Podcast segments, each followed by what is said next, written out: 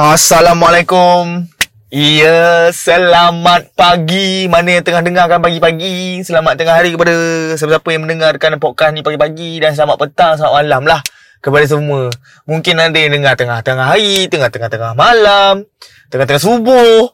Alright, so uh, terima kasih. Assalamualaikum. Uh, terima kasih kepada korang semua yang sudi mendengarkan lagi uh, podcast Ye Je dan uh, sekarang korang sedang mendengarkan uh, sembang segmen mulut jahat di dalam podcast yang paling uh, terunggul lah, yang paling pelik dalam kereta tengah drive pun boleh buat podcast. Uh, aku dah beli mic ni so harapnya um, tak ada lagi lah orang komplain lah. Bising lah Muhammad ni bercakap. So tak nak cakap banyak-banyak. Mari kita dengarkan uh, intro yang uh, paling tak masuk akal untuk podcast pada tahun 2020 yang kita dah nak ke tahun 2021. Yang tahun 2020 ni tak ada benda. Yang masing-masing jadi jadi uh, jadi uh, jadi bangang untuk tahun 2020. 2020 ni mari kita dengarkan intro yang ini. Dah, dah, dah tahu laju tu. Tak reti lah bagi cerita lah ni. Kereta mahal, tak tak ada. Macam bodoh orang kaya kat Malaysia ni. Eh, eh, hey guys, selamat mendengar lagi sekali guys. Sembang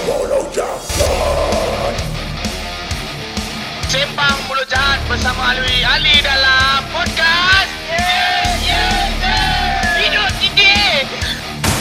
Ya itu dia Harapnya intro ni tak dicuri lah Mana-mana stesen TV Untuk membuatkan uh, soundtrack Okay baru-baru ni kita pun ada kecoh-kecoh ke? Ada pasal band Naratu uh, Mana yang pernah dengar band Naratu Korang tahulah. So ada satu lagu orang yang diambil oleh sebuah filem Bersiri di Astro.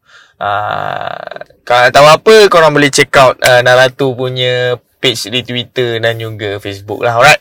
So apa pun uh, first of all aku nak mengucapkan terima kasih kepada korang semua yang sudi mendengarkan uh, sembang mulut jahat yang ada yang follow daripada the first episode yang aku buat.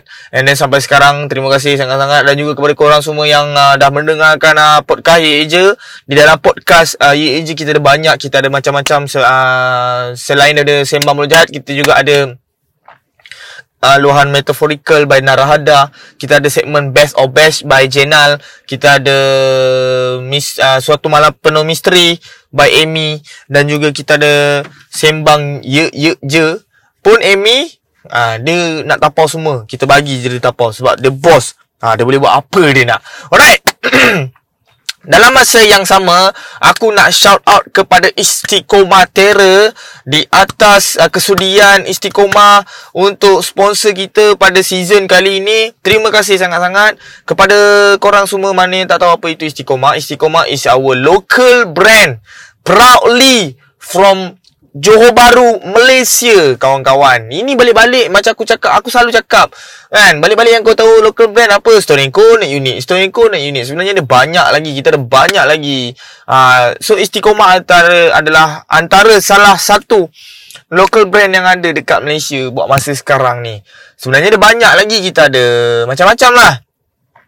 So korang boleh check out Istiqomah Terror Merchandise mereka adalah 100% buatan anak Malaysia sendiri Okay, kita kena support local Kita kena support local business untuk menaikkan lagi ekonomi kita Kita sekarang pun Ekonomi pun macam pantat Kan? Sebab apa? Sebab menteri macam pantat Ah, So, sama-sama kita support uh, Hasil kerja anak-anak muda Malaysia Okay, tak kisah tak kita kita tolak bangsa, tak kisah ada Cina, Melayu, India.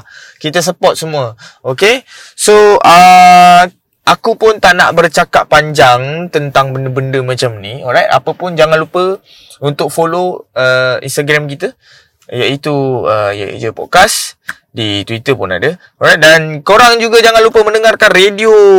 Ya ya je. Ah, ada juga dah banyak kali dah aku explain dah. Korang ni bangang lah. Bengap. Banyak kali pula orang nak kena explain. Okay, radio je. Korang boleh dengarkan di application yang bernama Zeno. Z-E-N-O. Korang download application Zeno tu. Korang just search Ye Ye Je Radio. Okay, dia macam... Uh, dia macam Spotify juga. Cumanya dia free. Download free. Tak ada premium subscription. Subscription. Ah, tak ada premium subscribe ke apa bayar-bayar tak eh. Dan juga ah peluang yang baik untuk mana-mana local-local artis kita mana yang baru start rap, baru start main music, tak kira lah hardcore, metal, indie, uh, met, uh, grindcore pun kita ambil fastcore ke pelancau ke apa jenis muzik uh, kita terima asalkan bukan racist, bukan fasis dan bukan nazi. Kita tolak sehabis-habisan ideologi-ideologi yang memecah belahkan perkauman kita di Malaysia. Baik. So, untuk kali ni punya uh, topik uh, pasal aku dan juga pasal isteri aku jugalah. Okay. So, uh, mana yang tahu baru-baru ni isteri aku baru saja discharge daripada hospital dan dikuatiri menghidap uh, denggi guys. Denggi bukan perkara main-main eh. Okay. Denggi adalah sesuatu perkara yang bagi aku serius lah. Denggi ni tak ada ubat. Doktor yang rawat wife aku on that time pun dia cakap ah denggi ni ubatnya adalah air. Kena perlu minum air sebab uh, denggi ni dia, dia dehydrate kau. Okey nak dijadikan cerita. Eh aku tak tahulah. Hospital kerajaan memang pantat aku rasa. Kan? Ada orang cakap aku kalau tak nak macam tu punya layanan, pergilah hospital swasta. Diam kau bodoh anjing. Okay. Alright. aku akan cerita full long story lah. Dia agak panjang sikit lah. Okay. Dia situasi ni macam ni. Dia berlaku pada minggu lepas. Okay. Berlaku pada minggu lepas. Uh, hari Isnin. Hari Isnin tu aku baru balik daripada Puchong. Okey, aku pergi melawat abang aku baru saja menimang cahaya mata yang pertama dan nampaknya uh, sebagai cucu yang pertama dalam keluarga aku lah. Alright. dalam Ali and Corporation dia adalah cucu yang pertama beruntung Lut. Okey, nama dia Muhammad Lut. Okey, beruntung Lut. Atuk datang bagi RM5, atuk datang bagi RM5. Wah, sedap kau eh. Ha. Alright, so kita pergi melawat tu tak ada apa pun, tak ada apa problem pun. So bila balik tu tiba-tiba wife aku macam menggigil kau tahu tak? Dan aku merasakan bahang dekat badan dia terlampau. Rasa panas gila babinya. So kita decide untuk pergi klinik. So kita pergilah klinik. Bila kita pergi klinik, doktor kata ni demam panas biasa. Doktor kata eh klinik eh doktor kata demam panas biasa. So dia kata kalau hmm, kalau dua, tiga hari tak elok, kena pergi hospital. Okay. Aku bawa lah wife aku balik. Dengan ubat-ubat tu sendiri kan. Dan jika besok aku nak pergi kerja. Bukan besok ah Malam tu, pagi-pagi subuh macam tu ah Aku rasa aku terjaga disebabkan aku rasa bahang bahang panas badan panasnya badan wife aku. Oh. Aku macam ini bukan demam biasa tu. So kita pun dengan dengan dengan dengan pandemik COVID-19 ni kita pun risau lah kan. So uh, keesokan harinya ataupun hari Rabu tu bawa ke hospital. Bawa ke hospital. Hospital kata uh, tak dapat nak declare sama ada wife aku ni menghidap COVID-19 ataupun denggi. Okey, yang satu pukimak bodohnya ni, aku cerita kat korang eh, hospital ni. Pergi hospital. Bagi kad pemantauan denggi. Suhu wife aku korang rasa berapa? Kalau aku tidur aku boleh rasa panas, korang rasa suhu wife aku dah berapa? Ha. Suhu wife aku masa cek tu dekat hospital tu 39.7 bro. Kalau aku letak telur kat dahi bini bini aku tu boleh masak telur tu sial. Gentle cakap kau. Kan? Tapi doktor still suruh balik rumah. Dan dalam masa yang sama, dia suruh balik rumah. Tapi dia pakaikan gelang pink tau. Tag pink. Dekat Malaysia, kalau dipakaikan gelang pink, harus kuarantin di rumah sebanyak 14 hari tak boleh keluar. Okey. Bagi kad pemantauan tinggi dah satu bodoh. Bagi lagi pakai tag pink dah satu bodoh. Esok tu dia suruh pergi blood test dekat klinik kesihatan. Ah, kau tak nampak ke double bodoh oleh doktor bodoh tu? Puki mak geram aku sial Aku tak dapat jumpa doktor tu Kalau aku dapat jumpa doktor tu Memang aku akan pertikai dan mempersoal ha, Memanglah denggi Tak ada ubat Cuma ubatnya air Kau hantar bini aku balik rumah Abun aku bukan doktor sial Aku seorang pekerja retail Yang sangat committed dengan kerjanya Bangang Kan? Macam pantat tu doktor ni. Lepas tu besoknya pula Pergilah blood test. Kau bayangkan dengan tak laratnya tu Wife aku Aku bawa lah pergi hospital. Eh klinik. Sorry. Bawa pergi klinik Nurse kat klinik marah. Eh awak pakai tag pink ni. Mana boleh keluar? Eh nasib baik aku tak ada sial. Bini aku dah masuk kereta Baru dia cerita dengan aku. Tadi nurse tu cakap bla bla bla bla. Aku cakap asal tak panggil kan Kalau panggil, kalau aku ada di, di, di situasi tu, memang aku dah sound dah.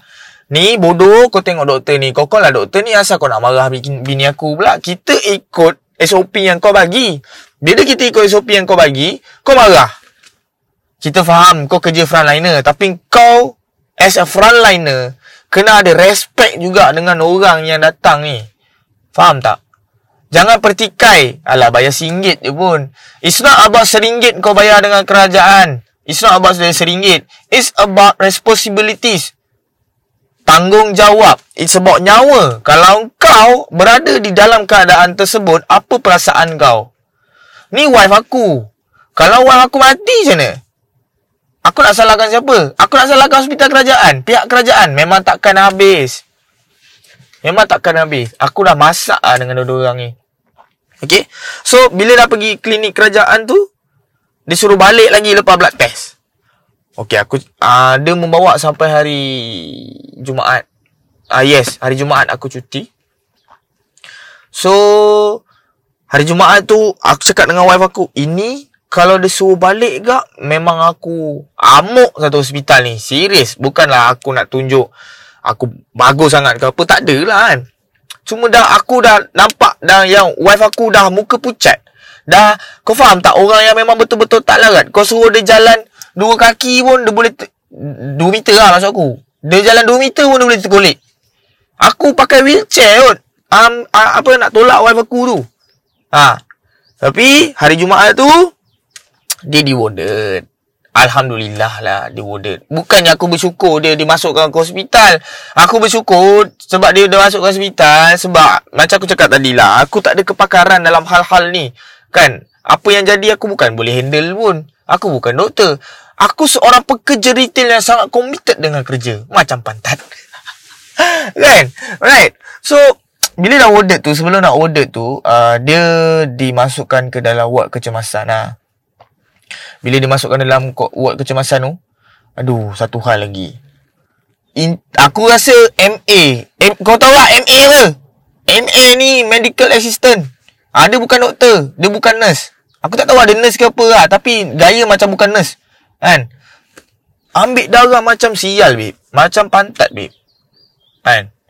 Sampai lebam teruk lah. Okey, kalau lebam biasa aku faham lah untuk ambil darah. Kan. Ini lebam teruk yang aku rasa bos terlampau besar.